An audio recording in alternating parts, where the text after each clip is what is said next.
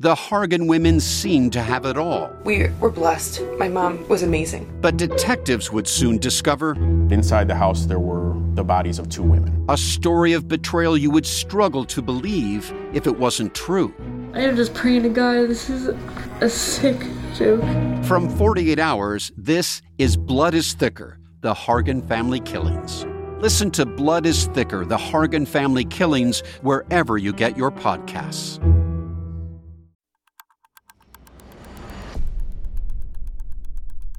Today is Tuesday, March 16th, 2021. On this day in 2005, actor Robert Blake was acquitted of his wife's murder, but it may have been the wrong decision.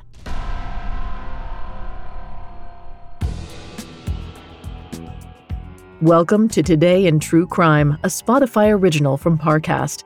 Due to the graphic nature of this murder, listener discretion is advised. Extreme caution is advised for listeners under 13. Today we're covering the acquittal of Robert Blake, the actor famous for his dark, brooding portrayal of Perry Smith in the film adaptation of In Cold Blood. Now let's go back to Van Nuys, California on March 16, 2005.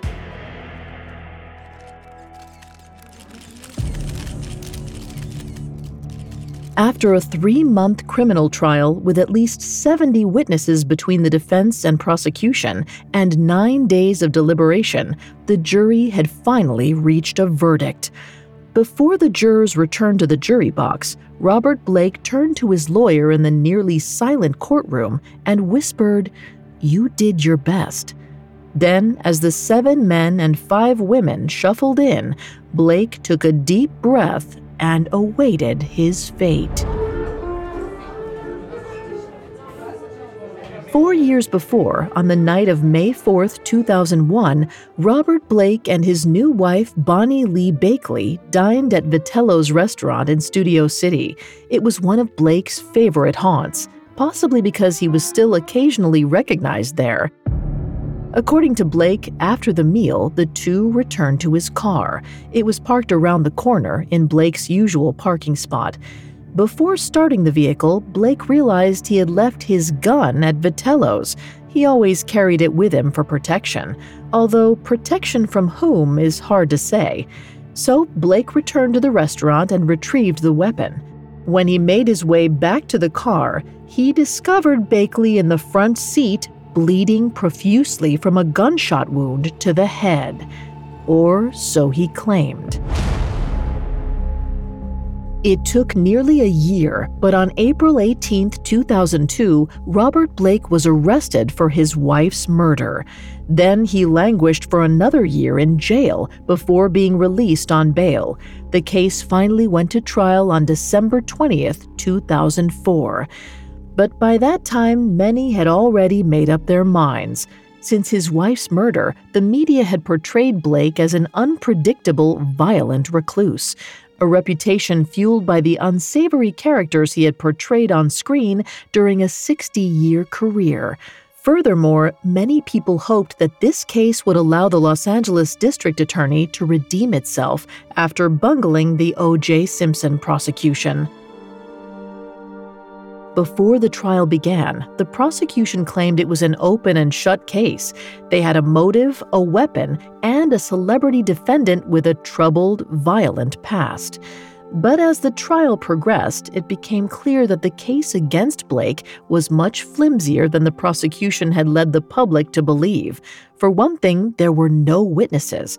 Furthermore, they had no evidence that Blake had pulled the trigger or been present during the murder. As it turned out, Blake's bizarre description of events that night may have actually been true. The gun he retrieved from Vitello's was not the murder weapon. That gun was found in a nearby dumpster. Additionally, forensics determined that there wasn't enough gunshot residue on Blake for him to have fired a gun that night. Not only that, there was no blood or DNA linking Blake to the murder. Worst of all, the prosecution's star witnesses, two stuntmen who claimed Blake had hired them to murder Bakley, completely lacked credibility. During cross examination, it didn't take the defense long to poke holes in their story. Not only had the stuntmen failed to call the police when Blake had allegedly solicited them to kill Bakley, but both had histories of heavy drug use and mental illness. For its part, the defense presented a much more compelling case. They called a string of character witnesses who painted a portrait of Robert Blake not as a reclusive tough, but as a doting and sensitive father. Still, no one was quite sure about the outcome of the case until March 16, 2005, when the verdict was read and Robert Blake was found not guilty. Outside the courtroom, Blake was hardly in a celebratory mood. When he spoke with reporters, he revealed that the trial expenses had cost him nearly $10 million over the course of the five year ordeal. When another reporter asked Blake who he believed killed his wife, he simply yelled, Shut up. But the chatter around his case refused to die down. Coming up, the complicated history of Robert Blake and the bizarre details surrounding his marriage to Bonnie Lee Bakley. Hi, listeners. It's Vanessa from Parcast. When you think of a criminal, do you picture a killer, a gangster, a thief? I bet you didn't think it could be the little old lady down the street who murdered her tenants. Every Wednesday on my series, Female Criminals, meet the unlikeliest of felons mothers, neighbors, and unsuspecting lovers with a penchant for dangerous behavior. Discover the psychology and motives behind their disturbing crimes and find out where their story stands today. But that's not all. Airing right now on Female Criminals is our special five part look at the world's most infamous femme fatales, women who were deceptive and deadly, but not always the villain. Catch these episodes and more by following the Spotify original from Parcast, Female Criminals. New episodes premiere weekly. Listen free on Spotify or wherever you get your podcasts.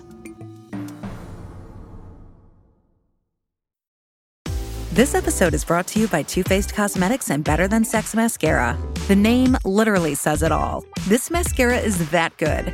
There is a formula for anyone and everyone available in original, waterproof, and chocolate that thickens, lengthens, and curls to give you all the drama and volume. Or try the new Naturally Better Than Sex. It has a 98% naturally derived formula.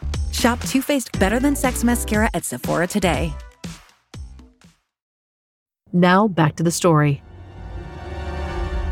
On March 16, 2005, actor Robert Blake was found not guilty for the murder of his wife, Bonnie Lee Bakley. At the time of Bakley's death, Blake hadn't worked in TV or film in four years and hadn't worked regularly since the mid 80s. He was long past his heyday of the mid 1970s when he portrayed Detective Tony Baretta in the popular eponymous TV drama. By the mid 90s and early 2000s, Blake was more famous for his dyed jet black hair and his habit of walking through Beverly Hills in cut off shirts, with his still impressive muscles prominently displayed.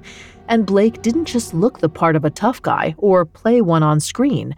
For most of his early life, that's precisely what he was. After moving from New Jersey to California in the late 1930s, Blake's parents forced him to work as a child extra, and whatever money he earned went straight into their bank account. But eventually, his many non speaking roles paid off, and he was chosen, somewhat ironically, as one of the Little Rascals. Throughout the 1940s, he found steady work as a child and teenage actor, but he had a rebellious streak that resulted in his expulsion from high school and later a serious addiction to heroin and cocaine. But by 1952, Blake recommitted himself to his craft. As a young man, he began booking increasingly prominent roles, generally as a brooding tough guy or con man. And while he cultivated this image into a successful acting career, few people were able to separate the art from the artist. And it certainly did him no favors after he was accused of killing his wife in 2001. But once his murder trial began, the details of Bonnie Lee Bakley's personal life made Robert Blake's look innocent by comparison. There was nothing normal about Robert Blake and Bonnie Lee Bakley's marriage. In fact, when Bakley met Blake, she was dating Marlon Brando's son, Christian. Bakley was not involved in show business, but she was obsessed with celebrities. Prior to Blake, she'd reportedly pursued Dean Martin, Frankie Valli, and Jerry Lee Lewis. None took the bait. Before marrying Blake, Bakley had been married 10 times. Her main source of income came from a Lonely Hearts postal scam, where she wrote to vulnerable men and sent them nude photos in an attempt to solicit money. She'd also been arrested for drug possession, forgery, and possession of seven fraudulent identification and social security cards. Even though Bakley gave birth to Blake's daughter in June of 2000, Robert still didn't trust her. In fact, he only married Bakley to gain shared custody of their daughter. During this time, the two never even lived together. And although they were married, Bakley continued operating her Lonely Hearts postal scam. It wasn't until March 31, 2001, that Bakley and her daughter moved into Blake's guest house. Five days later, Bakley was murdered. And although Robert Blake was acquitted of his wife's murder in federal court, he was later found guilty in a civil trial and ordered to pay her estate $30 million, a figure that was eventually disputed before the two parties agreed on a confidential settlement. Since then, Blake has married and divorced yet again, and occasionally still dines at Vitello's restaurant, although we don't know if he still brings his gun.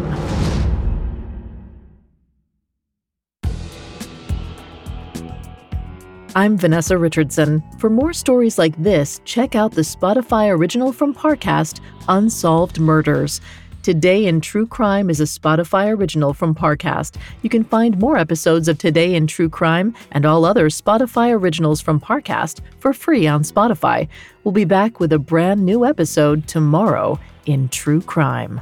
Today in True Crime is a Spotify original from Parcast. It is executive produced by Max Cutler, sound designed by Juan Borda, with production assistance by Ron Shapiro, Carly Madden, and Bruce Kitovich. This episode of Today in True Crime was written by Tony Goodman, with writing assistance by Alex Benedon and fact checking by Cheyenne Lopez. I'm Vanessa Richardson.